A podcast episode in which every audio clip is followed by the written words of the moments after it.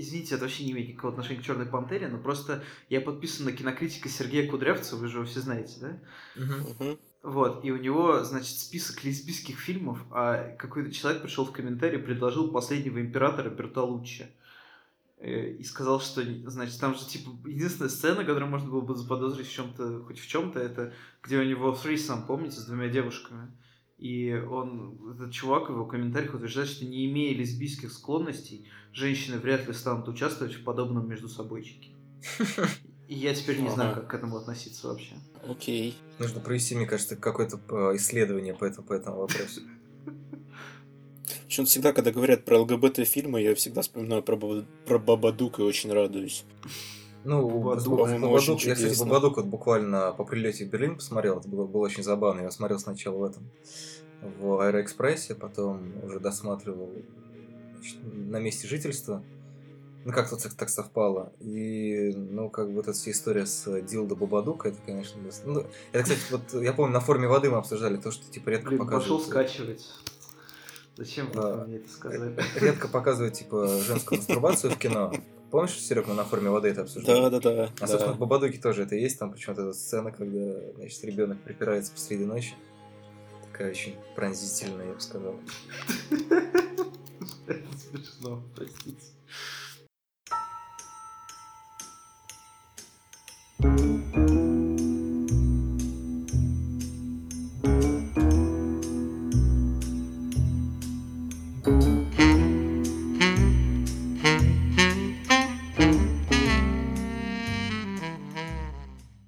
Всем привет! Это подкаст «Манда и карма». Мы возвращаемся к новостям актуального проката. И сегодня мы будем говорить про «Черную пантеру». Фильм Райана Куглера по популярной серии комиксов, начавшей выходить в 1966 году. Меня зовут Леша Филиппов, кинообозреватель сайта Кинотеатр.ру. И сегодня биться за право людей выражать свои культурные особенности или за право этого не делать со мной будут Сережа Сергеенко, редактор сайта The Hollywood Reporter. Всем привет. И Егор Беликов, э, кинообозреватель ТАССа, сбежавший от э, поклонников Черной Пантеры подальше в теплые страны. Да, я нахожусь в Португалии, но я бы не сказал, что это плюс, потому что, возможно, на моей дорожке будет в какой-то момент слышно э, перуан, я уже забыл откуда она, по-моему, из Перу, маму с, девятилетним, с девятимесячным ребенком, который кричит, а она его отчитывает. Но это, я надеюсь, создаст неповторимый колорит э, гетто в том месте, где там живет этот, как Киллмонгер, как, как, будто, как будто Африка или там Южная Америка, их там уже не разберешь. Простите, это, конечно, не расизм. Можно сказать, что это будет детский плач э, поклонников фильма, э, которым будет обидно от услышанных каких-то вещей, хотя я, честно говоря, планирую немножко топить за фильм скорее, чем нет. Но посмотрим, как у нас получится. А, для начала, ну, фильм идет с 26 февраля, мы выйдем в начале марта, поэтому если вдруг кто-то еще не посмотрел, и в отличие от фильма Довлатов успеет это сделать, а, я все-таки быстро перескажу сюжет. Собственно, мне кажется, принципиально, что начинается в 90-е. Лос-Анджелесская гетто. Пареньки играют в баскетбол. У них вместо баскетбольного кольца стул. Ну, кстати, в небольших российских городах это ноу-хау я тоже видел, так что... Там, там же не стул, там деревянный ящик без дна. А, ящик без... Окей, значит, я перепутал два ноу-хау. Потому что это важно, ребят, да. Вот, ну, в общем, там при, прилетает космический корабль, как мы потом выясняем, на самом деле, Made in Wakanda, э, разбираться к местному чернокожему мужчине, который на самом деле тоже из Ваканды, а Ваканда это такая прогрессивная африканская страна, но про ее прогрессивность никто не знает. Много-много лет назад там упал метеорит с металлом вибраниумом, из которого сделан, допустим, щит Капитана Америки, если я ничего не путаю. Да-да, все верно. Эта штука прям дала им мощный толчок. Посреди Африки появилась Эльдорадо, где люди живут в таких удивительных домах. А, с одной стороны, достаточно традиционных, с другой высокотехнологичных. Ну и, в общем, на этом корабле прилетает э, Черная Пантера и Король Ваканды. Это одно лицо. Не думайте, что их двое. А, собственно, этот мужчина, к которому они прилетают, это брат короля. И он в Америке занимается революционной борьбой и наускивает всяких авантюристов, рассказывая, как проникнуть в Ваканду и раздобыть этот самый вибраниум. Он вынужден своего брата покарать, а потом уже переносимся в наши дни, когда знаем, что Черная Пантера мертв. Ну, в смысле, а, король Ваканды, да, пожилой. Как его зовут? Черная Пантера мертв, да здравствует Черная Пантера. Ну, фактически так у них, так у них и происходит. Ну, в общем, вот этот э, бывший правитель э, мертв, его сын Тчала, да? Все время забыл Тчала, имена. А, и вот сын Тчала Чака уже... отец, от Чала сын. А, Чак-Чак, Святой Дух. У меня, кстати, была мысль, что на самом деле это будет немножко такой а, Иисусоподобный подкаст, потому что у нас 33 выпуск, и мы не случайно обсуждаем Черную Пантеру. Это сейчас было сложно. Ну, Да, 33 я тоже не выпуск. Выпуск Христа. А, отец, сын, святой дух. Я понял. Я поставлю Я думал, это шутка про. Татарстан, честно говоря, что типа там... Про, что про Вакан-. Вак- Ваканда это Татарстан, и они скрывают от, от всех, что они на самом деле невероятно развиты.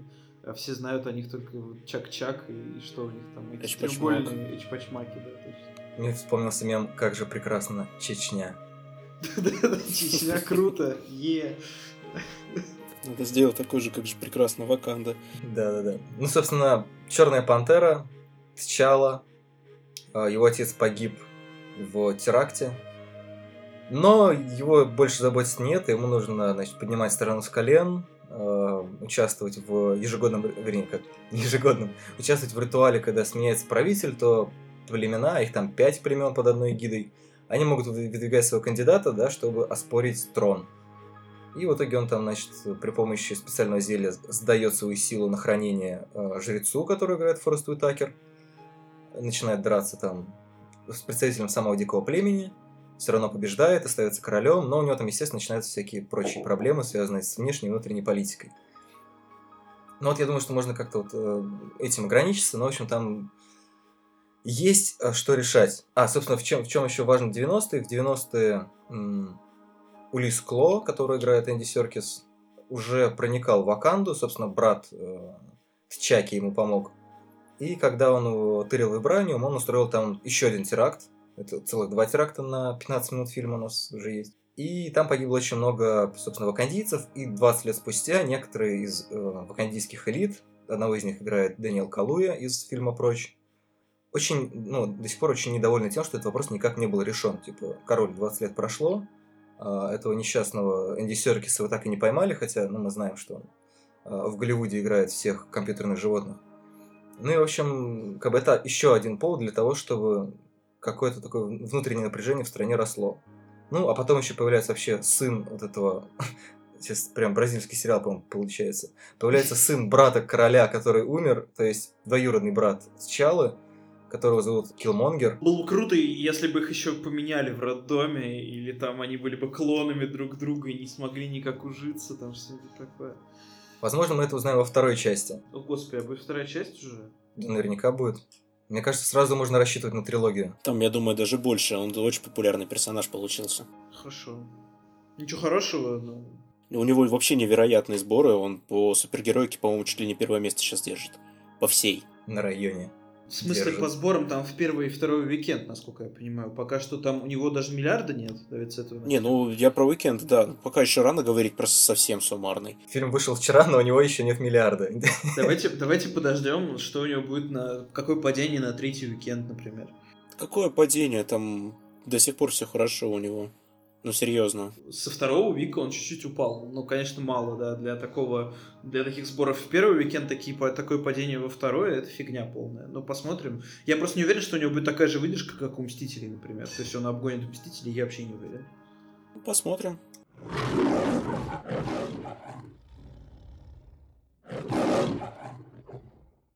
Вот, и пока мы не ушли просто от э, Черной Пантеры, Серег, может, ты сразу зафигачишь экскурс в их историю по комиксам? Ну как, в принципе, можно. Единственное, что я как бы хоть и составил топ лучших историй, но прочитал их пока еще далеко не все, к сожалению. Вот так это работает, да? Ну да. Ну а что делать?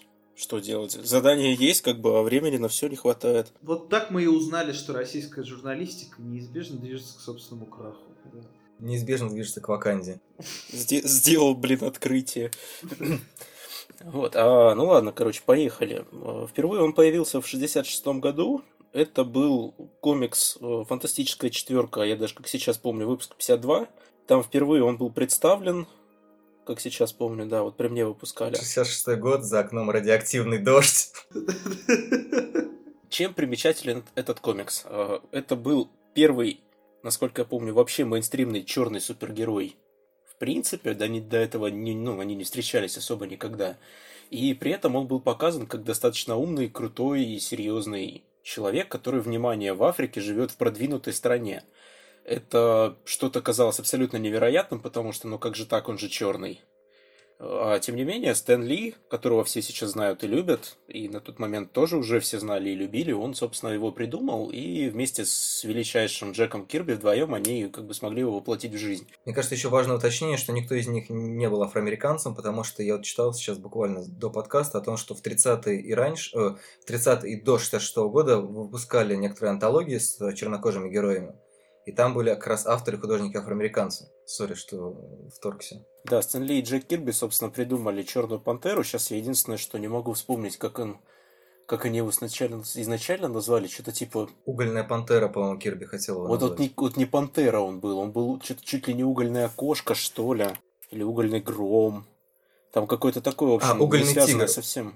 Угольный тигр. Мне нравился угольный гром. Можно было бы назвать так свою Вичхаус группу, например, да. Можно было бы так назвать серию аптек, мне кажется. Помогающих с пищеварением, да. Да, что-то в этом есть. Так вот, собственно, вернемся к нашим баранам. Он был там придуман, представлен, причем представлен очень неоднозначно в том плане, что весь 52 выпуск, как ни странно, с фантастической четверкой с Черной Пантерой сражалась. Но в конце он снимал маску, говорил о том, что на самом деле я Тчалла правитель, и я тем самым тестировал и должен был убедиться, что я молодец и смогу с вами сразиться. И если я смогу победить вас, я смогу победить, внимание, Кло. Uh-huh. Того самого Кло, которого нам показывают в фильме. Собственно, дальнейшие что-то типа выпуска 4, они уже вместе с фантастической четверкой сражаются с Кло. Кло является одним из ну, немезисов Черной Пантеры, одним из самых главных его злодеев. Но при этом он не обладает никакими сверхспособностями, он просто типа хитроумный. Нет, да? есть нюанс. Есть нюанс. Смотри, он изначально не совсем обладает какими-то сверхспособностями. То есть он просто бегает с пушкой, похожей на мегафон, которая излучает звуковые волны. Но при этом у него есть устройство, которое позволяет звук превращать в вещество. Там как-то это так называется, там как-то непонятно и сложно, но я так понимаю, что Стэн Ли услышал про такую вещь, как корпускулярно-волновой дуализм, проникся и решил, что это надо как бы воплощать в комиксах. И что это и на звуке работает или что? Он умудрялся с помощью звука создавать твердые тела, которые могли уничтожать все живое и так далее. То есть он там делал огромных красных слонов, огромных красных горилл, которые нападали на Ваканду, крошили ее, и как бы все было весело и задорно. 66-й год, серебряный век комиксов, они немножко наивные, но на самом деле дико изобретательные. Но да, к этому нужно слегка привыкнуть. Ну, еще великий да. Джек Кирби, я думаю, он все это нарисовал как надо. Нарисовал он это все просто охренительно. Ваканда Кирби выглядит намного интереснее, чем то, что показано в фильме. Но это можно понять, потому что воплотить то, что нарисовано у Кирби, мне кажется, что было бы достаточно сложно, в том числе из-за того, что он достаточно фантасмагоричное и циклопичное. Куда проще показать э, небоскреб с соломенной крышей, согласитесь. Так вот, а, в итоге они побеждают вместе с фантастической четверкой Кло, уничтожают его машину, но у машины хватает с последнего кусочка энергии, на то, чтобы Кло сам себя засунул в эту машину и превратился в тот самый волшебный звук. Ну, собственно, так Кло становится именно супергероем, в смысле суперзлодеем, точнее. Боже, я уже заговариваюсь. И дальнейшую его судьбу я, к сожалению, не знаю, потому что вышедший на русском комикс про фантастическую четверку дальше рассказывает уже не про Черную Пантеру, а про, про их противостояние с э, Доктором Думом. Ну, то есть, как бы как назло, комикс про фантастическую четверку продолжает рассказывать про фантастическую четверку. Примерно так, да. И следующее появление именно Черной Пантеры уже в комиксах это сольная серия Джека Кирби, где он не только рисовал, но и писал комиксы, и, собственно, это Черная Пантера Волюм 1. Ну, вот я, кстати, начинал ее читать. Это там, где вот эта вот магическая лягушка, которая способна да, да, да. Лягушки, этот, как-то типа господи, «Лягушки царя Соломона» она называлась, первый да, выпуск. Да, да, да. И там дальше сюжет становится, реально развивается с томительной неизбежностью, потому что там появляется 8-миллион-летний человек, там появляются какие-то абсолютно психоделические штуки, но нужно понимать, что Джек Кирби на тот момент уже немножко тронулся крышей, если так можно сказать, почувствовал какую-то абсолютную свободу и стал творить достаточно интересные, но очень странные вещи. Вот я не знаю, Егор, а ты знаешь, что такое Джек Кирби? Я знаю, кто такой Джек Кирби, но я ничего этого, естественно, не читал и не испытываю большого желания, честно говоря. Ну, то есть, нет, наверное, это все очень интересно, но для меня э, как-то, ну, я, я не в культуре, в общем. Окей, для тех, кто не знает, кто такой Джек Кирби, мне кажется, что максимально просто будет его описать как смесь э, Хидео Кадзимы и Криса Нолана.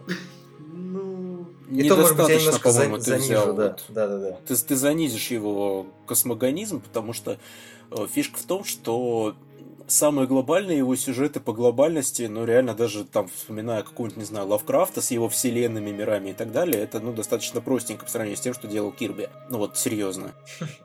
Не, ну, не просто так его называют королем комиксов, он, собственно, э, самое его, наверное, знаменитое творение это «Новые боги».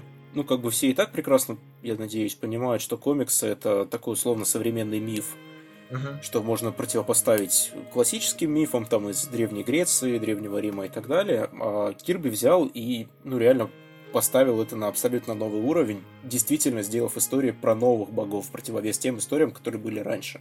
Но я совсем отклонился. Да, вот возвращаясь к Черной Пантере, у меня такой вопрос, который, ну, мне кажется, логично возникнет у любого человека, который планирует или уже сходил на фильм, и да, и знает, что это по комиксам и так далее, и так далее. Почему вообще он, Черная Пантера, пользовался такой популярностью именно у черной культуры? Ну, помимо того, что он был э, ну, африканцем, да? И как вообще этот образ, не знаю, читал ты про это или нет, как-то он осмыслялся, да, перерабатывался внутри, да, собственно, самого сообщества? Потому что мне кажется, что наиболее важно не то, Конечно, что, и- не то, что его ввели, да, на странице комиксов, а именно то, как он работал, да, там, грубо говоря, внутри какого-то там, общества, да, внутри культуры. Да, и, конечно, он эволюционировал, и эволюционировал, причем не один раз. То есть, собственно, в 66 году он появился, в 70-х годах его писал Кирби, писал достаточно странно, поэтому он довольно быстро там заглох. Но в конце 70-х подхватил другой автор, я сейчас, к сожалению, не вспомню, кто именно. Он развил э, в Черной Пантере тот самый вектор, который в том числе можно увидеть в фильме. Это проблематика Черной Африки, скажем так, в виде бесконечных гражданских войн и всего прочего. Собственно, именно там появился как раз Киллмонгер, Мгм. который делает ровно то же самое, что и в фильме. Он приходит, пытается сказать, что я принес новый порядок, потому что старые порядки пора уже разрушать. В общем-то, для конца 70-х, начала 80-х это было дико стильно, модно, молодежно, но, к сожалению, это все довольно быстро скатилось, и про героя реально забыли лет на 20 практически. То есть там про него выходило совсем чуть-чуть, потому что это было скучно, неинтересно, и возврат к той дичи, которую делал Кирби. А вот в конце 90-х вышел господи, если не ошибаюсь, Volume 3, который полностью переосмыслял персонажа заново, наделял, ну, как там автор э, наделял его чертами как раз, скажем так, черной культуры, то есть там внедрял его в современность, а не то, что он там просто какой-то наследник и так далее. То есть уже даже не столько афрофутуризм, сколько вот скорее то, что в фильме можно увидеть в линейке Киллмонгера. То есть он там в современной Америке, там, с- не знаю, там... А, то есть он в, афро, в афроамериканскую культуру внедрялся. В афроамериканскую, да, да, именно. При этом примерно в то же самое время вышел э, комикс «Кто такой Черная Пантера», если не ошибаюсь, он назывался. Это второй раз пересказывали его происхождение. Оно было пересказано более современно, то есть не как там, а сейчас я сниму свой шлем, меня зовут Чала, и я расскажу вам свою историю. Как я встретил вашу маму. Mom. Надо было сказать. Ну да, кстати. Вот там подавалось это более современно и интересно. И после этого начинается совсем откровенная, достаточно забавная дичь. В том плане, что сначала Черной Пантерой становится его сестра, М. Шури, по-моему, ее зовут. Потом становится другая женщина Черной Пантерой, а он в это время обретает второй свой титул Король мертвых. И там есть такая полумистическая арка, как раз, где он там еще с мертвецами разговаривает и все прочее. То есть оно такое достаточно интересное, занятное и так далее. Это в третьем волюме или в «Кто такой Черная Пантера»? Это, по-моему, вообще в четвертом, если я не А, ошибаюсь. Вот. И, в общем-то, там вот потом вот эти вот дичайшие скачки, потому что Черная Пантера, внимание, в это время в адской кухне заменяет э, Daredevil. А, я, кстати, видел, да, этот чуть ли не Франковилла его рисовал. По-моему, да, но могу, могу путать, так что не стану утверждать. В это время, собственно, в Ваканде там куча других черных пантер женщин, нарисованных в стиле 90-х, да, то есть это тончайшие талии, огромаднейшие груди и все прочее. Звучит неплохо, простите. Ну, в 90-х комиксы вообще были достаточно специфическими и симпатичными, если тебе нравятся женщины с огромными грудями. Просто в 90-е комиксы рисовали для дальнобойщиков. А, да? Серьезно? Себе. Прикольно. Так вот, и, собственно, последнее из... Сейчас я вот буквально добью Да, про извини, извини, развитие да-да-да. персонажа, да. Э, Тут чуть-чуть совсем осталось. Последнее просто, что сейчас есть, это э, линейка Черная Пантера, господи, The Nations Under Our Feet, которую на русский перевели как народ под нашими ногами, что ли, как-то так, я уже не помню. Я вот буквально недавно дочитывал, но это было очень странно. Его писал э, Танахаси Коац, я даже запомнил автора, и это примечательно тем, что он, если я не ошибаюсь, писал всю жизнь чуть ли не для Times, он был очень большим журналистом, и это его дебют в комиксах, и он в Америке просто взорвал все чарты по продажам и так далее, потому что он очень хорошо подошел к проблематике как раз опять же вот той самой Черной Африки с ее бесконечными гражданскими войнами и всем прочим. То есть там весь комик строится на том, что идет постоянный перераздел власти, народ не устраивает, что там происходит, какая-то, в общем, там такая дикая-дикая-дикая катавасия. Это все очень сильно повлияло как на персонажа, так и на вообще восприятие Черной Пантеры в целом. Наверное, это вот здесь интересно. я поставлю точку. Мгм.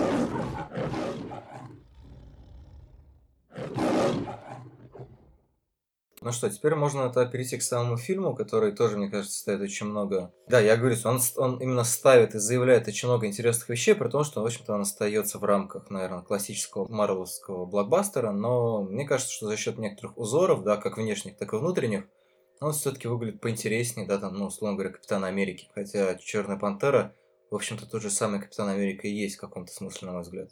Какие у вас э, впечатления вообще? Вообще мне понравилось... Да. Ладно, я, короче, так много говорю, давай, Егор.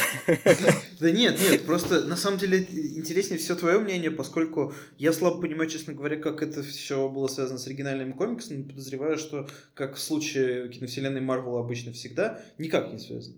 Да нет, почему? Ну, как бы там есть связи, как я уже говорил. То есть там персонажи взяты из комикса, они очень прикольно кивают в сторону комиксов, местами есть очень удачные перенятия каких-то отдельных сюжетных арок из классических, причем в основном комиксов. То есть это все хорошо. Я сейчас просто что хотел сказать, что мне понравилось такое забавное сравнение, что Черная Пантера может стать новым Железным Человеком. Мне кажется, это ужасно, потому что, ну, то есть, э, чи- в смысле, как, как персонаж флагман киновселенной или что-то такое? Ну, грубо говоря, да. То есть это сначала это пророчили же Доктору Стрэнджу, но сейчас что-то как-то все уже поутихли, позамолкли быстренько.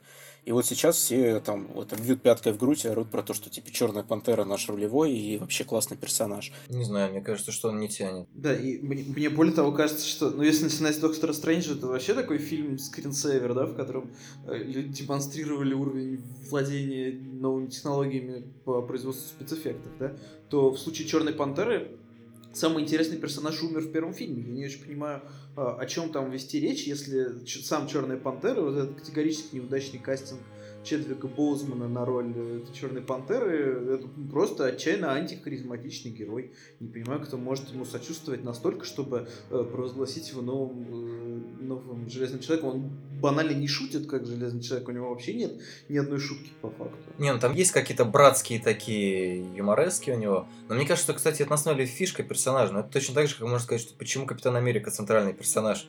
Да, фильмов про Капитана Америку, потому что ну, это вот реально герой, от которого у меня, например, зубы сводят. Мне кажется, он категорически неинтересный. Но в отличие от Капитана Америки, у Черной Пантеры есть очень классная идея, то, что он все-таки командный игрок. То есть это как, я не знаю, в сериале «Охотники на троллей», реклама моего любимого мультсериала «Охотники на троллей». Охотники на троллей классный. Я уже второй подкаст слушаю, по-моему, с этого, из формы воды, да, вы, по-моему, про него Но Да-да-да. там, там был прям специальный подкаст про это. посмотрю уже, да. Ну, короче. Черная Пантера, он как раз именно хорош тем, что он работает в команде, и он это понимает. Да, то, что, мне кажется, это как раз одна из тех идей, которая была извлечена, да, предположительно, как мне кажется, да, там, из э, черной культуры и вставлена в блокбастер, да, то есть вот это ощущение единства, да, вот это есть такая, может быть, немножко излишняя традиционность, да, вот эта семейность, там, и так далее, и так далее, то есть в принципе, ты понимаешь, что идеальная Ваканда, да, вот если бы там не было всех этих внутренних противоречий, это такая огромная семья.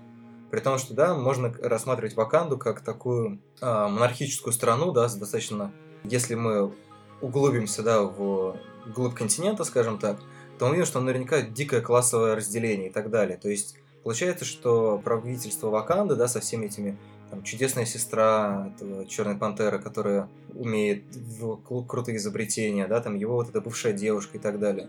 А начальница охраны тоже очень интересно. Понимаешь, что это элита, да, то есть там, тем не менее, поднимается вопрос то, что а, они оказываются в той ситуации, когда им нужно решать какие-то проблемы, не потому, что они лишены каких-то привилегий, а в том числе потому, что эти привилегии у них есть. Да? То есть это вот, на самом деле более интересный вопрос, который очень, мне кажется, многих смущает, да, то, что вот, ну, типа, привилегии, они подразумевают то, что ты должен как, какую-то ответственность за это нести, да, то есть ты должен их по возможности пускать во благо.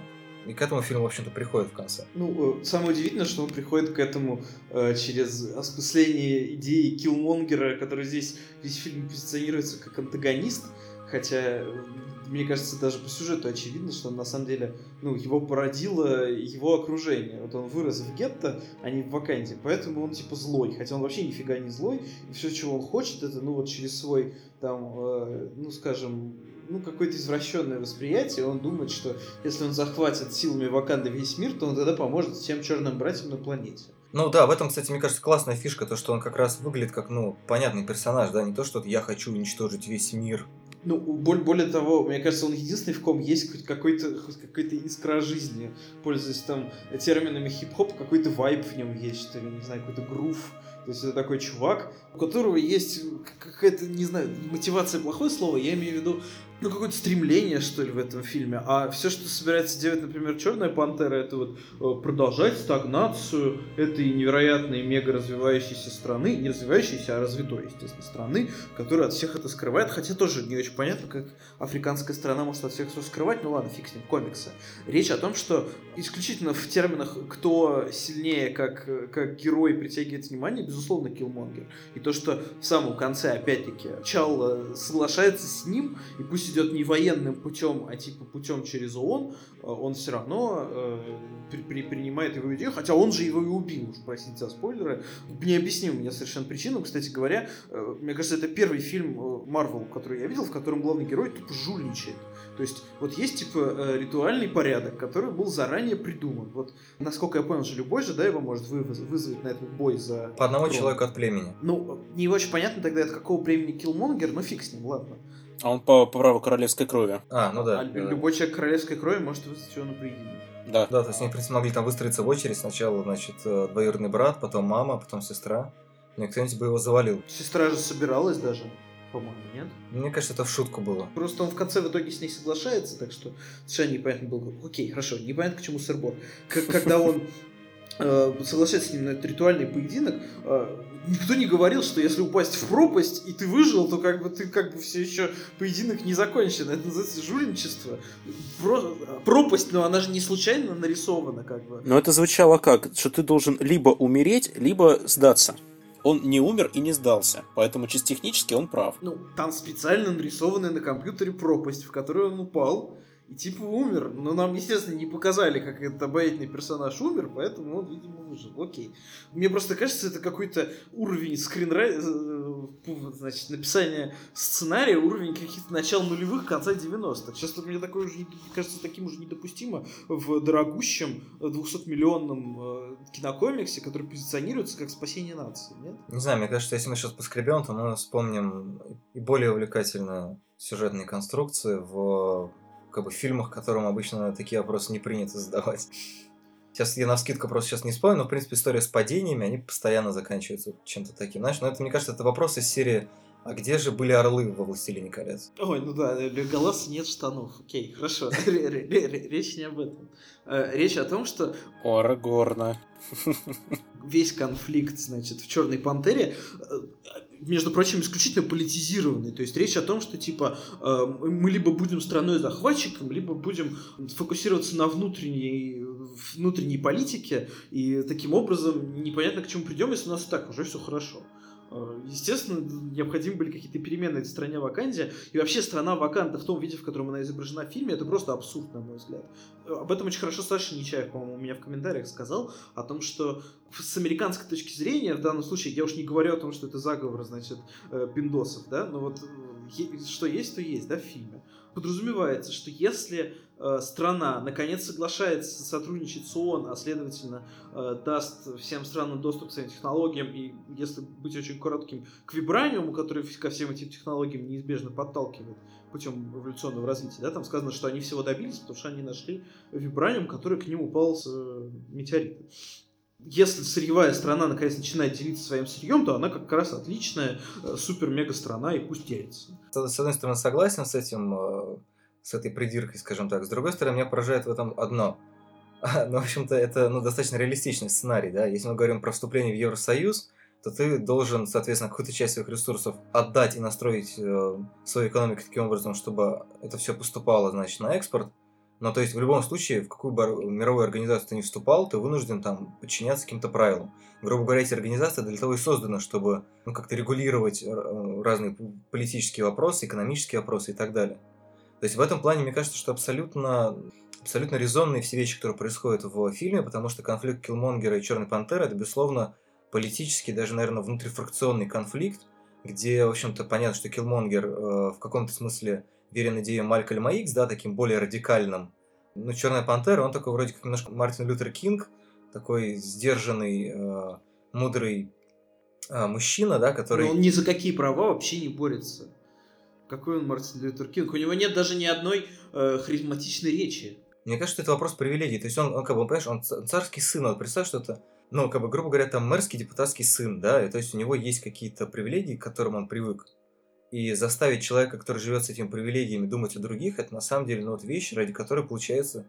Э, ну, то есть его же и бывшая девушка уговаривала, она говорила, что мы должны, да, там, помогать другим. Она, в общем-то, уговаривала делать то же самое, что уговаривал делать Киллмонгер, да, то есть, не, но, но не так радикально, а так, как он в итоге и стал делать. То есть ему нужен был этот толчок, и нужно было это размышление, да, о том, что, в общем-то, он ну, действительно нужен где-то на мировой арене. Слушай, ну окей, э, черт с ним, что там э, внутрифракционный конфликт. Речь идет о том, что а в данном случае, кстати, да, важно подчеркнуть, что э, Ваканда подраз, подразумевается как такая земля обетованная для всех чернокожих, что это такой Израиль, и что с, со штабами в разных странах, как они начинают этот центр изучения черных детей. Я, я не знаю, в общем, что это за организация, я не очень понимаю, чем она занимается. Там типа Черный крест, наверное, какой-то. Ну, типа того. Э, как называется эта организация еврейская, которая э, репатриацией занимается, которая еще катает э, молодых евреев, которые могут подтвердить свое происхождение по Израилю? Забыл, ужасно. Ну, в общем, есть такая организация, действительно, и э, получается, что Ваканда идет по пути Израиля, но они могли пойти по этому пути Израиля, не, не вступая ни в какой ООН, совершенно напрасно, это ерунда. Ну, то есть, если они уж открыли миру свое э, мега развитое состояние, то они же могли бы, если по выражению Киллмонгера, они могли бы весь мир захватить, то уж помочь всем чернокожим, не занимаясь важнее международной политики, они могли точно. Ну, понимаешь, это вот на самом деле принципиальный вопрос. Я не знаю, да, как правильно его классифицировать идеологически, но там просматривается желание сделать не просто, да, всем помочь, да, или всех захватить, а делать это по правилам. То есть это в каком-то смысле получается такой... Ну, это достаточно иронически, да, можно, ну, особенно нам, учитывая опыт холодной войны, да, вот этого размышления про сверхдержавы, это достаточно забавно выглядит. Но, тем не менее, такой путь смирения для страны, которая, очевидно, ну, вернее как, на словах, да, мы, мы предполагаем лишь, мы точно не, не имеем представления, что там как работает, очевидно, мощнее остальных стран, и она, в принципе, могла бы их принудить, да, к какому-то, к счастью. Но она этого не делает, она пытается это, ну, сделать вот какими-то такими цивилизационными методами. То есть, в принципе, это опять же кино про то, что цивилизованность и умение договариваться лучше силы. Вот, там просто прямым текстом же в фильме проговаривается, что мы не будем использовать методы белых захватчиков.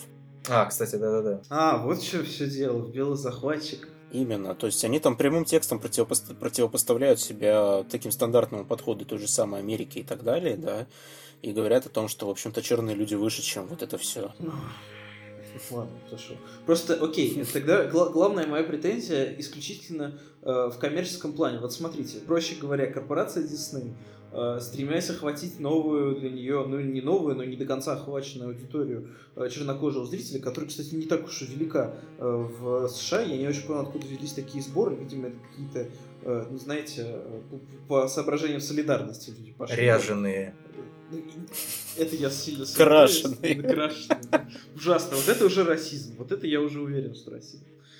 Я говорю о том, что корпорация Disney пытается продать э, афроамериканцам эту идею афрофутуризма, которую мы сейчас, если очень вкратце обсудили, да, то есть вот если очень вкратце, то половина э, американских киносми сейчас обсуждает то, что э, мечта о такой стране, в которой э, всем чернокожим будет хорошо, никто не будет обиженным, это и есть афрофутуризм, такая, ну и, и с архитектурной точки зрения, да, как там выглядит эта Ваканда, что это смесь и африканских традиций в декоре и так далее, да, вот это вот все афрофутуризм. Ну, это, мягко говоря, не совсем так, но давай сейчас ты закончишь мысль, Хорошо, и да. к этому. Да, да, да.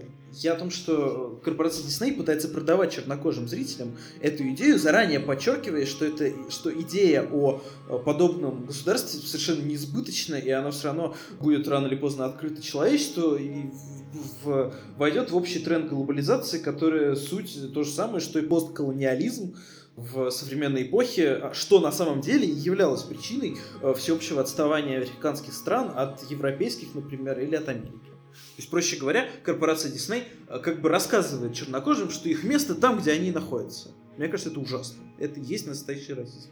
Ну вот, не знаю, мне кажется, что они, они как раз этого не рассказывают, да, то есть я на самом деле еще понимал претензию как, как демонстрацию африканской, афроамериканской культуры, их собственной культуры. Ну, то есть, в общем-то, им продавали какие-то стереотипы о себе, да, мне казалось, что ты это в том числе подразумевал. Да, да, да. Но вот мне в этой связи интересно, а как то расценить, простите, фильм Довлатов, который занимается тем же самым? Он продает, в общем-то, русским стереотипы о них самих образца 70-х. То есть это, на самом деле, на мой взгляд, неизбежная проблема большинства культурных произведений, да, то, что им, ну, для того, чтобы зритель хоть как-то понял, им нужно придерживаться каких-то конвенций. Да, и в отношении африканской, афроамериканской культуры мы вот имеем какие-то вот такие вещи, да, то, что там на саундтреке должен быть Кендрик Ламар, да, который старается в музыке, соответственно, учитывать два мотива, соответственно, рэп-мотив и какой-то этнический африканский мотив. А по поводу того, что насколько это все показывает им их место, трудно сказать. Мне кажется, что тут э, просто не нужно рассматривать Ваканду как какую-то реальную географическую точку. Мне кажется, что тут речь как раз о том, что ну, современное же общество оно пытается да, решать какие-то да, там, не знаю, классовые проблемы и прочее. И то есть обычно характер решения этих проблем, он выглядит так, что вот персонаж как Мартин Фриман, да, который там как раз играет такого стереотипного, а, аккуратного и очень цивилизованного белого мужчину, ну, вот они прилетают куда-то, договариваются, начинают помогать.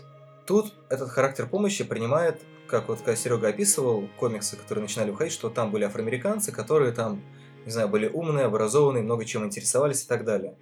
То есть тут просто показано, что э, проблемы, не знаю, того же чернокожего населения могут решать, ну, не только как белые господа, а точно такие же люди, как они. Да, то есть понятно, что, ну, грубо говоря, вот та съемочная группа, э, которая занималась фильмом, то есть режиссер Райан Куглер, там, не знаю, огромное количество артистов, тот же Ламар на саундтреке и так далее, что вот эти вот люди, которые сейчас уже принимают участие в некоторой мировой, ну, не политике, понятное дело, но в некотором информационном пространстве они присутствуют и могут участвовать в формировании повестки. Вот точно так же Ваканда выходит в ООН, да, вот это пространство обсуждения. При этом позволить все это им делать, это все-таки не режиссерский проект, а продюсерское кино. Э, позволили только там, типа, 5 или сколько там, 6 продюсеров, все из них поголовно белые, если что. То есть, типа, весь этот проект инициирован, я абсолютно убежден, исключительно белыми людьми, в частности, белым Кевином Файги, который наконец-то разрешил чернокожим, ну, давайте выскажитесь о себе. Ну, знаешь, э, я, я понимаю, что была статья не помню уже на каком э, ресурсе, много лет, немного, несколько лет назад, там описывался процент как раз, да, там сколько есть э, афроамериканцев среди продюсеров, сколько женщин, сколько женщин афроамериканцев, и там все такой достаточно жалкий процент. Слушай, ну, все эти, э, все эти отчетные проценты по, diversity, это тоже, мне кажется, издевательство над самой идеей diversity, потому что diversity это когда ты не замечаешь, какой человек, и просто так и есть. Но если уж говорить о... Тем не менее, ты сам с этого начал, как бы. Потому что я считаю, что фильм отчаянно расистский, поэтому об этом можно говорить. Вот когда фильм подчеркивает таким образом, что, э, окей, да, пусть Ваканда это не географическая точка, а идея о том, что чернокожие братья могут жить в равенстве и согласии, все это э, подвергается в итоге сомнению само существование Ваканды в том виде, в котором э, оно декларируется изначально что вот оно не может так существовать, и наконец нужно вливаться в ряды прочих, становиться еще одной страной. Ну, понимаешь, она не может так существовать не потому, что у них там внутри что-то плохо. Они не могут так существовать, потому что у них сердце болит за братьев по всему миру, понимаешь? Это вот как у, раз... Оно, оно болит ровно у двух людей в фильме, если не ошибаюсь, нет? У Киллмонгера и у Лепита Неонга, у персонажа, я не помню, как ее зовут, но что-то такое. Мне кажется, ты сейчас опускаешь просто такое жуткое правдоподобие этой ситуации. Накия ее зовут. Да-да-да. Всегда есть как бы некоторая общность, да, которая обладает, условно говоря, властью. И не произойдет такого, что вдруг посреди утра какой-нибудь самый главный продюсер встанет и решит, ага, я хочу такой фильм, я хочу дать слово этим, я хочу, чтобы Чудо-женщину сняла женщина, я хочу, чтобы там то, все пятое, десятое. Всегда как бы это начинает назревать, да, сначала один человек это говорит, другой человек это говорит. То есть в этом как бы важность иногда каких-то очень э, простых и плакатных действий, да, каких-то подталкивающих. Потому что, ну, под лежащий камень вода не течет. Понятно, что и то, что Чудо-женщину снимает Пэтти Дженкинс, и то, что Райан Куглер снимает Черную Пантеру, и то, что Капитана Марвел снимает, я уже не помню, как зовут э, женщину-режиссера, неважно. Понятно, что это ну, во многом как бы такая вот дань да, какому-то вот сегодняшнему моменту, желание показать, что у нас есть diversity.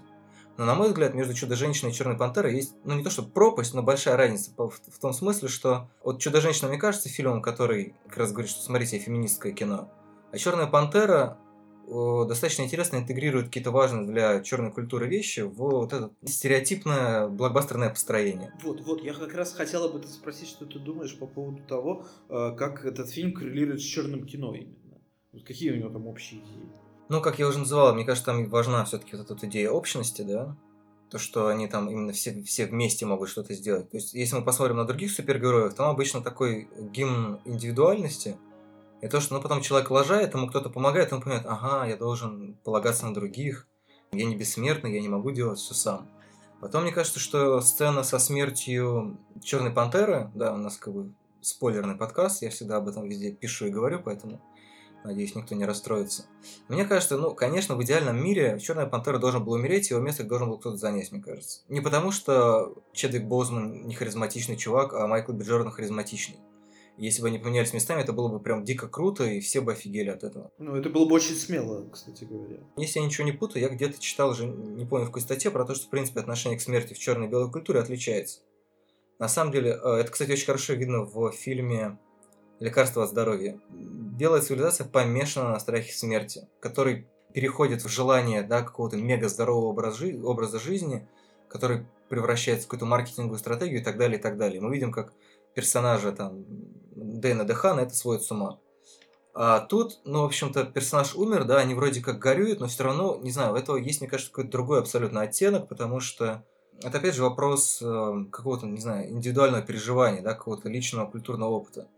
Когда для тебя ну, понятие свободы немножко отличается, да, мне кажется, тогда действительно свобода может быть важнее жизни. По поводу афрофутуризма, вот что я хотел добавить. На самом деле афрофутуризм чем отличается от футуризма, опять же, западного? Он, во-первых, более мрачный, да, чего мы в фильме не видим. Во-вторых, он достаточно технофобский, потому что в основном авторы африканские, афроамериканские не сильно доверяют, доверяли технологиям, ну, потому что, понятно, технология – это контроль. Ну, опять же, повода доверять э, средствам контроля у них не было никогда. И третий момент, который мне очень нравится, я не помню, как это называется красиво, что там диффузия чего-то там, всеобщая диффузия. Но это, в общем, это противостояние абсолютно всех со всеми, но по такому, по классовому принципу. Не знаю, по видовому принципу, но, грубо говоря, черных и белых, мужчин и женщин, бедных и богатых. И мы это в фильме как раз видим. Мы видим, да, в какой-то момент, что, ну, там начинается натуральная гражданская война в Ваканде. Муж и жена стоят, ну, разделенные одним носорогом, стоят и смотрят друг на друга, готовы, в общем-то, пустить друг друга в расход. Да, бедные и богатые там месяц буквально в одном поле. Ваканда готова напасть на какую-нибудь, не знаю, Америку, Англию и все что угодно, и устроить там какой-нибудь Рагнарёк тоже, да, чтобы люди поняли, что угнетать других это плохо. Мне кажется, что это как раз показывает эту вот зыбкость, да, той ситуации, в которой мы сейчас, ну, в общем, существуем даже не в пределах этого фильма, а вообще, в принципе, в рамках какого-то общего, общего устройства.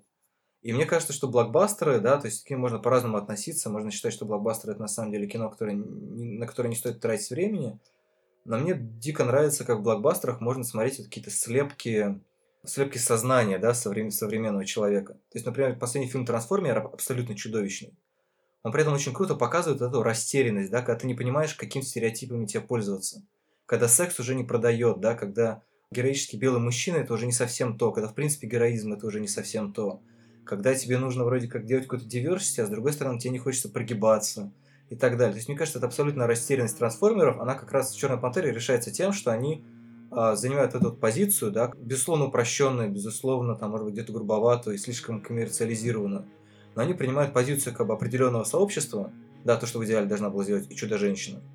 и с этой точки зрения пытаться представить взгляд на мир. Мне кажется, это достаточно интересно, это гораздо интереснее, чем все остальные так называемые белые блокбастеры. Извините за такой длинный прогон.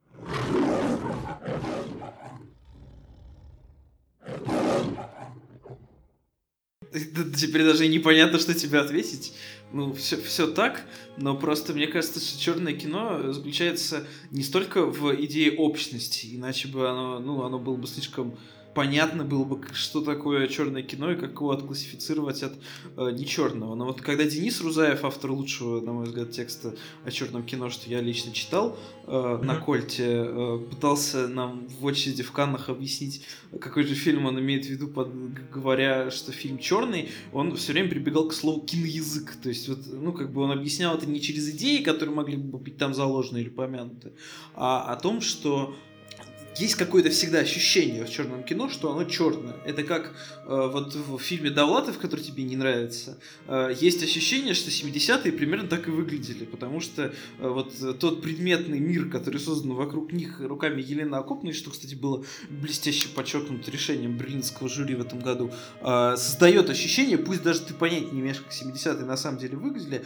что вот так они и выглядели киноязык в черном кино должен как бы намекать нам на то, что этот фильм черный, или этот фильм это белый, который притворяется под черный, чтобы продать его черным. И это почти всегда понятно. Это как понятно, что э, фильм э, «Лунный свет» черный, он не потому что э, об идее общности, хотя, безусловно, он о, э, об идее того, что можно однажды увидеть в чьих-то глазах взаимопонимание, и этого уже вполне будет достаточно для вообще всего. Точно так же, мне кажется, понятно на сверхъестественном рациональном уровне, что Черная пантера это кино, во-первых, не черное, а во-вторых, исключительно белое. Вот просто потому, что там нету вот грува. Проблема с киноязыком в одном. Понятно, что весь э, киноязык большого кино там за 100-200 миллионов долларов, ну, безусловно, он какой-то достаточно шаблонный, да, то есть вот то, что мы подразумеваем под э, белым кино, и чем он отличается от черного, как раз и тем, что у него нет вот этой индивидуальной оптики, да, нету, какой-то, какой-то интимности, да, действительно, как у Довлатова, там, возможно, нету вот этого э, необычного взгляда. То есть, в принципе, белое кино обычно классифицируется таким образом, что ты понимаешь по стандартным построениям камеры, кадра, монтажу и так далее, что это, ну, в общем-то, взгляд типа стандартного человека, а стандартный человек, ну так уж получилось в истории 20 века, когда кино формировалось, это взгляд белого мужчины. Да, Черная пантера, она, безусловно, это не чистое черное кино, вот если мы говорим про киноязык. Но при этом, на мой взгляд, как Райан Куглер работает с некоторыми батальными сценами, с некоторыми какими-то еще вещами, там это проступает, да. Ну, опять же, ну, мы понимаем, что это огромный коммерческий проект, в котором и так, в принципе, да, было сделано достаточно много для того, чтобы хоть как-то эту культуру репрезентовать, в том числе, да, там, мне, например, очень нравятся батальные сцены, которые сняты, очевидно, не так же, как в «Мстителях», «Капитане Америки», Докторе Стрэнджи и, там, не знаю, Стража Галактики. И именно это, мне кажется, как раз указывает на то, что да, это не чистое черное кино, но там есть крупицы, да, его, которые, в принципе, если Дисней дальше продолжит немножко так расслабляться, как он делает, не знаю, с Тором, Стражами Галактики и прочими своими фильмами, то рано или поздно это кино сможет стать более необычным, да, более, более черным, может быть. Хотя все равно, ну, как бы понятно, что черное, оно против, противостоит какому-то этому папочкиному кино, да, с его с его правилами, которые... Ну, то есть коммерческое кино, в принципе, по определению, возможно, не может быть целиком вот настолько свободным, да? Слушай, но этого мы никогда не узнаем, потому что ему не дают быть э, настолько свободным, потому что такие фильмы, как «Черная пантера», отчаянно трусливые в плане киноязыка, собирают такие деньги и все их хвалят. Вот мне он поэтому и не нравится, собственно. Это, проще говоря, э, сражение вечной культуры и контркультуры. Очевидно, что фильм, который пер... позиционируется как первое черное супергеройское кино, э, опять-таки, там понятно, что были до этого фильмы с черными супергероями, да, Блейд э, или еще что-нибудь там, но имеется в виду именно черное в понимании термина, который мы имеем в виду, да, что вот первому черному фильму не дают случиться исключительно студийная система. И поэтому, по, по этому поводу радоваться картине Черной пантеры я не могу. И я хотел спросить про батальные сцены, я так и не понял, что в них такого особенного. Понимаешь, там есть вот какое-то ощущение телесности, там вот эти банальные брызги на камеру и так далее. Ну, то есть батальные сцены не производят впечатление тупо сделанности, да, в них есть вот какой-то тот самый вайб, который тебе там не померещился. Но мне кажется, что это, в принципе, более физические там контакты, да, то есть он реально какой-то более телесный, она более зациклена на там на коже, на том, как... Ну, на коже, я имею в виду не на цвете кожи, естественно, а на фактуре, да, то есть там все татуировки и так далее. То есть это опять же говорит о том, как немножко по-другому подходит к кино Райан Куглер и его команда. Не, ну слушай, ну, татуировки это вообще просто про декор. Ну про декор вообще особый разговор в этой картине. Но ты только что, говоря про Довлатова, как раз хвалил декор, извини меня. Да-да-да, я же там не экшен хвалю, а, а предметный мир. Предметный мир, э, мне кажется, в Ваканде повод отдельного обсуждения. Э, то, как неубедительно выглядит Ваканда, что это такой, опять-таки, нарисованный скринсейвер, котором, э, дескать, все, все богато живут, но никаких подробностей нам, собственно, не рассказывают, кроме показа этого единственного носорога и показа абсолютно папуасских, на мой взгляд, украшений э, всех героев, в частности, героя Дэниела Калуи, у которого точно такие же пупырышки, короче, на коже, как у Киллмонгера, но только он, кажется, никого не убивал, он просто, типа, пастух или что-то такое. Единственное, не, неожиданное для меня, что я видел в экшн-сценах, не очень понял, в чем заключается телесность, но вот, например, там был момент, когда тот же самый Калуя неожиданно переходит на сторону Киллмонгера. Таким образом, на мой взгляд, сценаристы Марвел подчеркивают, что не могут никак все-таки сойтись, короче, черные братья, и все равно они будут с ним потонуть в междуусобных войнах, точно так же, как потонула в гражданских войнах вся Африка, ну, почти вся Африка. Ну, слушай, ну там же есть понятная мотивация, почему он так это делает. Не-не, безусловно, но просто а тогда мне не ясен конфликт, если все черные братья, они должны мыслить опять-таки одинаково, нет? Что вот или мы всем помогаем, или мы всем не помогаем. Там на самом деле самое главное то, что они, в общем-то, борются за одну и ту же идею, но очень разными методами. Они О, все хотят такое. помогать, просто при этом э, у Киллмонгера как бы мотивация какая? Давайте мы будем помогать с помощью оружия, а у Тчалла мотивация по принципу давайте мы будем помогать с помощью слова. И вот это вот прям, мне кажется, самый главный вообще конфликт, который здесь есть. И то, что черные братья не могут между собой договориться, да, они не могут договориться по поводу того, как, а не по поводу того, что. И это важно. Mm-hmm. Честно говоря, я реально не очень понимаю, в чем проблема. Ну да, нам, нам может быть, не, не целиком показали мир, да, то есть нам показали какую-то изнанку. Ну тут немножко действительно интересно, что фильм получился, при том, что, по идее, он про целую страну, он получился довольно камерным. То есть у меня не было ощущения того, что мне показывают действительно страну. Мне показали там пару помещений в этой стране, мне показали какой-то взгляд, буквально, что называется, на поля, и показали вот эти вот там 3-4 небоскреба с соломенными крышами. Да, да, да. Это абсолютно не создавало ощущения да. того, что это какое-то огромное пространство, целая страна, которая обладает какими-то своими особенностями. Ну, в общем, как в Довлатове, я и говорю. Набор локаций. Не знаю, мне просто реально они как-то срифмовались так в голове. Это, конечно, удивительно, как ты срифмовал Черную пантеру и Довлатова. Мне кажется, самый нерифмующийся фильм. Ну, вообще не знаю. Мне, кстати, тоже кажется, что ну, здесь есть определенная доля истины. Мне, если что, тоже Довлатов не очень. Ну окей, нет, видите, как мы не сошлись, да? Все-таки не, не примиримся мы в этом подкасте. Ну хорошо. Не, ну то есть я считаю, что Довлатов, конечно, лучше Черной Пантеры, но при этом... Ну, слава богу. Из-за того, что они в разных весовых категориях, там, по художественным каким-то другим вещам, мне просто Черная Пантера кажется более симпатичным, а Довлатов гораздо менее симпатичным. При том, что, ну, в общем-то, можно даже сказать, что в каком смысле это кино про одно и то же, да. Про кино про любовь к родине, про желание нормально на этой родине жить, нормально помогать э, эм, ее процветению, и то, что тебе просто в Довлатове тебе мешает какой-то внутренний, ну, не враг, но какие-то внутренние факторы, да, именно факторы внутри страны. А в Ваканде проблема скорее внешняя. То есть какие-то внешние факторы в лице того же Улиса Кло, который врывается, ворует, еще что-то.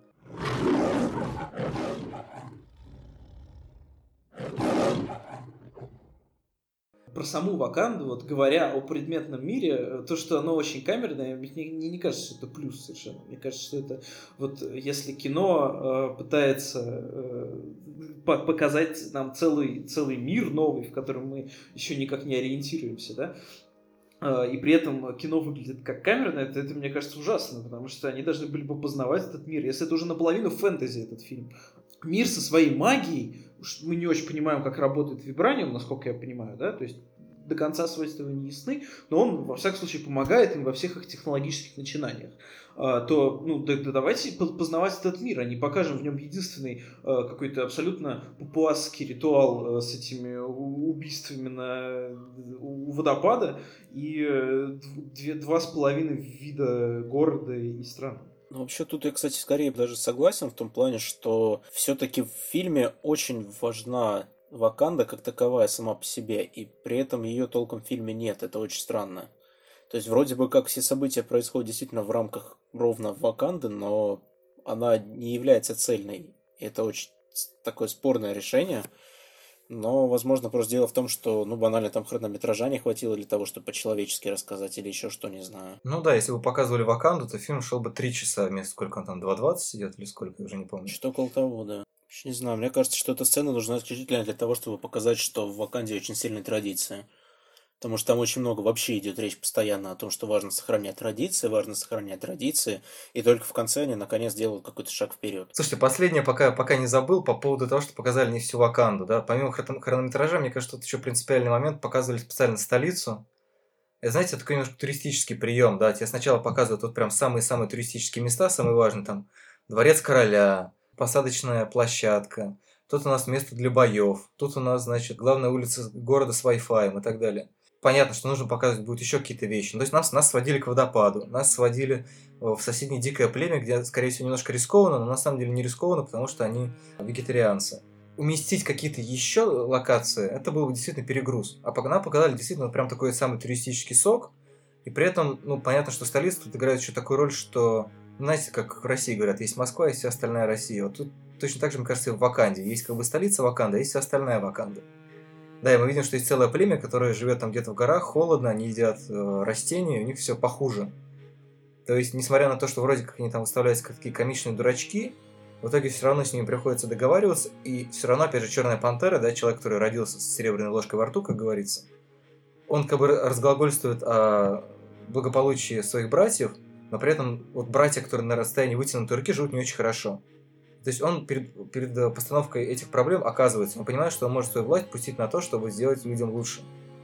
А до этого он почему-то не догадывался. Он догадывался, что может, там, не знаю, бить кого-то, может защищать свою страну и так далее. То есть это два разных миропонимания. Да? Первое это там, где ты защищаешь свою страну, а второе там, ты, ты делаешь ей хорошо. Опять же, мне кажется, достаточно любопытная штука.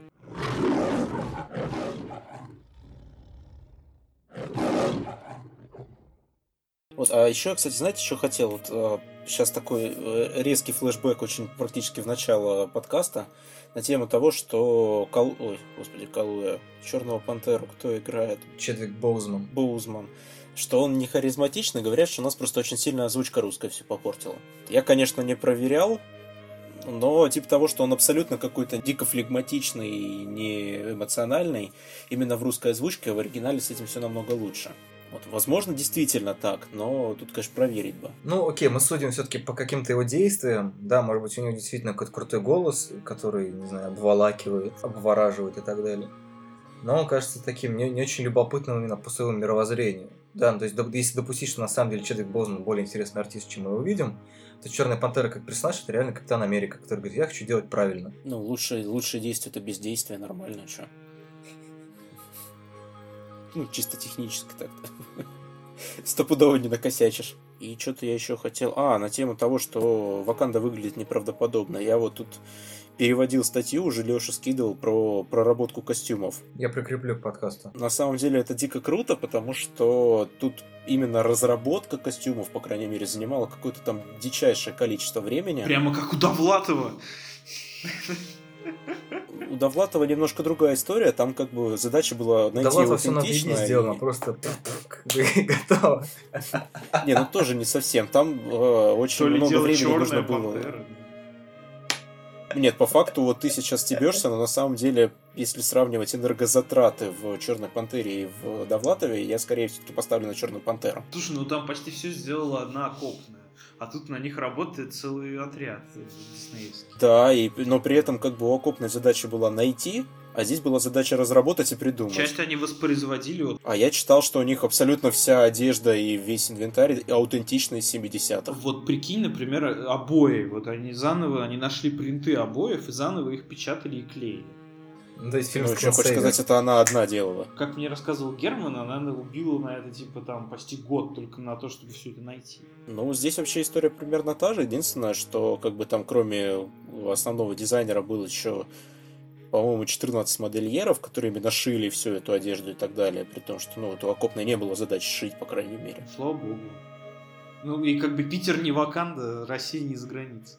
Ну, я не совсем понимаю, как эти вещи можно сравнивать. Хотя мы этим да занимаемся уже полвечера. Вот. Я к тому, что там реально абсолютно дичайшая какая-то работа была проведена в том плане, что там изучались какие-то классические образцы одежды, изучались там, я не знаю, там и у Ив Сен-Лорана, оказывается, есть африканская серия, которая тоже частично легла в основу. Проработка по цветам, проработка по текстурам, проработка по моделям, поиск аутентичных тканей, и там при этом попытка совместить какие-то футуристические моменты именно с э, классической одеждой, которой африканцы там с незапамятных времен пользуются. Слушай, ну вот просто, просто я хотел переспросить, может быть, там есть что-то конкретное о том, э, какие страны, потому что африканская культура-то она абсолютно разнородна. В этой статье приводятся прям конкретные, не то что страны, там конкретные племена приводятся, О, вот из, ко- из одежды которой брались паттерны тканевые и так далее. То есть там это все действительно есть, и это все очень круто.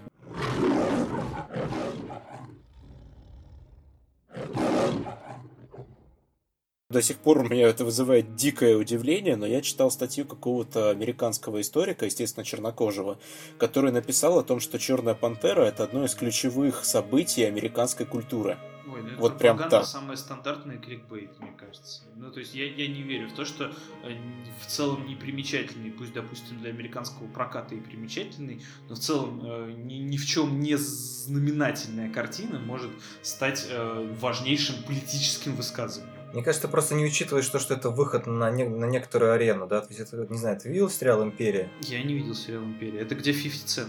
Не-не, сериал «Империя» это где этот... Терренс Хорд, по-моему, зовут, который играл Ротса в первом Железном Человеке. Железного Патриота он играл. Собственно, официальный первый чернокожий в, во вселенной Марвел. Ну, короче, в общем, это сериал про рэп, про рэп-империю, да. А там три сына борются за власть, короче. Это прям неудивительно, что многие, там, не знаю, российские зрители плюются с этого сериала, потому что он, знаете, прям такой дико избыточный, он такой дико эмоциональный. То есть это... Там есть что-то такое немножко от бразильского сериала, наверное. Но вот мне кажется, что нам нужно немножко менять оптику, немножко по-другому на это смотреть, да, потому что это, ну, какая-то производная именно культура, да, то есть это неплохо сделано, сделано просто по-другому, да, это сделано немножко с другими ценностями, с другим пониманием того, как э, люди должны одеваться, как они должны себя вести и так далее. Именно в этом плане Черная Пантера важна, потому что она выводит, это, знаете, ну это как можно, не знаю, по-разному относиться к Ким Кардашьян, но тем не менее она, ну как бы она переломила, да, как, какие-то модные тренды, да, она что, что-то она с этим сделала. И, якобы, я, я не знаю подробностей, но просто ну, понятно, что этот ну, феномен Скорее Кани переломил. Да, она просто одевалась как бы долго в не, ну просто у Ким нет своей коллекции, а у Кани есть. Как нету? Уже есть. Каждый год. Ну, я просто сказал, что Ким, она просто известна сама по себе. А вот Канье, он именно благодаря этому э, дизайнеру, который потом основал э, Off-White, я забыл, как его зовут, Virgin Abloh, по-моему, вот в отчасти благодаря ему что-то поменял. Ну, это я, опять-таки, я в фэшне, честно говоря, не очень. А про сериал с 50 Cent он назывался «Власть в ночном городе», а по-английски «Power». Ну просто я, я, я говорю про то, что мне кажется, тут, когда я говорил про блокбастеры, да, про растерянность блокбастеров, про то, что они пытаются быть такими вот универсальными. Да, безусловно, вот эта универсальность тоже есть, но он при этом пытается все-таки, да, как и лучшие, на мой взгляд, э, супергеройские фильмы последних лет, он пытается предлагать какой-то индивидуальный взгляд на мир. Это, конечно, не, не такой удобный, не такой а, понятный взгляд на мир, как в Человеке-пауке, например, да, но потому что все-таки белого школьника из э, Квинса гораздо проще репрезентовать, чем короля африканской страны. Но сама попытка, на мой взгляд, ну, как минимум, как попытка, может быть засчитана, потому что есть надежда, что дальше все-таки это кино будет становиться как раз-таки каким-то более самобытным. Если не будет, окей, как бы, да, это, мы всегда успеем откатиться надо сказать, ну, блин, короче, чуваки, вы не, а, не оправдали надежд. Но если все пойдет дальше таким образом, что будет даваться право голоса, да, какого-то культурного ну, каким-то культурным феноменом, да, каким-то микрокультурам, ну, я не знаю, как это правильно назвать, то есть, там, не знаю, африканской, азиатской и прочей культуре. Меньшинство это по факту. Ну, это просто не совсем корректно, мне кажется, называть меньшинством, но, не знаю, за неимением лучшего слова можем воспользоваться им. Ну, если, если говорить о американском населении, то вполне это слово Блин, подходит. азиатское меньшинство звучит очень странно. Ну, в, в американском-то обществе, да, просто мы же говорим чаще, скорее всего, о голливудском кино, а не о каком-то общем. Если так по сумме брать, просто азиатское меньшинство, при том, что у нас каждый пятый на земле азиат. А какой самый распространенный? Шутка про Китай. Ну окей, да, хорошо. Нет, ну ладно, я, я понял, о чем вы. Ну, хорошо, ладно, нет, я просто именно про чернокожих. Я, если что, не белый угнетатель. Мне бы очень не хотелось так думать, во всяком случае, о себе. Э, потому что мне не нравится фильм «Черная пантера». Мне кажется, что вот такое конкретное кино, не революционное, а скорее реакционистское в данной ситуации, э, следующее в целом э, стандартном, стандартом плохого Марвел кино, вот мне не кажется, что оно может как-то переменить ситуацию, что в индустрии, что в, в одной конкретной маленькой киновселенной, если вот это сейчас, вот это конкретное сейчас кино, которое Э, в целом э, стереотипично является собой главное политическое высказывание, то э, оно лучше не станется. Оно только поистрепится ко второй и третьей части, а затем окончательно интегрируется в общую безликую канву супергероев с вливанием этой черной пантеры в состав Мстителей и так далее, и все растрепится и бла-бла-бла. Не знаю, может как угодно относиться к киновселенной Марвел, но как раз она старается обретать какое-то свое лицо, в отличие от там, первых скольких 10-12 фильмов. Пред, предыдущие фильмы я помню, что их абсолютно было неинтересно смотреть, просто потому что они были ну, абсолютно одинаковыми. И только вот буквально, по-моему, прошлом году, если я не ошибаюсь, это начало как-то меняться. Ну или в позапрошлом, окей, где-то с 16 примерно. К своей главной политической идее, постараюсь ей закончить, простите, пожалуйста, э, что э, если говорить о кино, которое подчеркивает и воспевает разнообразие, как о кино, в которое, а вот это сделали черные, а вот это сделали женщины, и мы им это дали, то в этом самом посыле уже есть вполне конкретное ограничение чьих-то прав, что мы кому-то дали сделать этот фильм, а значит все дальше пойдет отлично. Нет, неправда. Все, все пойдет отлично, когда мы вообще перестанем смотреть на то, какой у человека гендер или расы, и, и начнем воспринимать кино таким, какое оно есть, отрываясь от того, э, что за человека вы снял и к какому меньшинству он подходит. Пусть даже это кино будет о меньшинствах. По-моему, совершенно прекрасный пример э, такого фильма, например, э, э, фильм, э, как он назывался «Фантастическая женщина» Себастьян Лилио, который снят с латино мужчиной, да, и при этом, ну да, чили, и э, говорит о проблемах и э, да, даже не о проблемах, а о том, что составляет меньшинство как таковое и как на него давит большинствующее общество, э, намного больше, чем любая черная пантера любая чудо-женщина. Как-то так. Ладно, давайте будем закругляться. Просто, на мой взгляд, «Фантастическая женщина» абсолютно кондовое кино, в котором, чтобы вы понимали, трансгендерную женщину взрослые люди запихивают в фургон и обвязывают скотчем. После этого, по-моему, про глубину и да, там какую-то важность высказывания просто можно не говорить. Это, это как раз точно такое же абсолютно эксплуатирующее. А, да, после того, как после того, как женщина. Ну ладно, давай, давай не будем, да. Может быть, оно, оно, конечно, не выйдет у нас прокат в России никогда. Ну, когда мы когда-нибудь мы встретимся с тобой, подеремся за, за трансгендеров. Обязательно в Берлине надо будет это сделать, где-нибудь на, на Потсдамер плац. Да, да. Прям напротив Берлина Паласа, да, чтобы все в костюме свободы Кирилла Серебренникова. Ужасно. Прекрасно. Один в таком, второй в костюме Черной Пантеры. Буквально за, за миллисекунду до, значит, до войны Благодарим всех, кто дослушал этот, по-моему, достаточно длинный подкаст. Я не знаю, сколько там останется, но я думаю, что по максимуму. Всем огромное спасибо. Любите друг друга, смотрите, не знаю, Черную пантеру, Давлатова, фантастическую женщину, все, что вам угодно. Не знаю, понравится вам они, не понравится. Это уже важно решать вам. Всем спасибо, пока-пока. Всем пока. Пока-пока.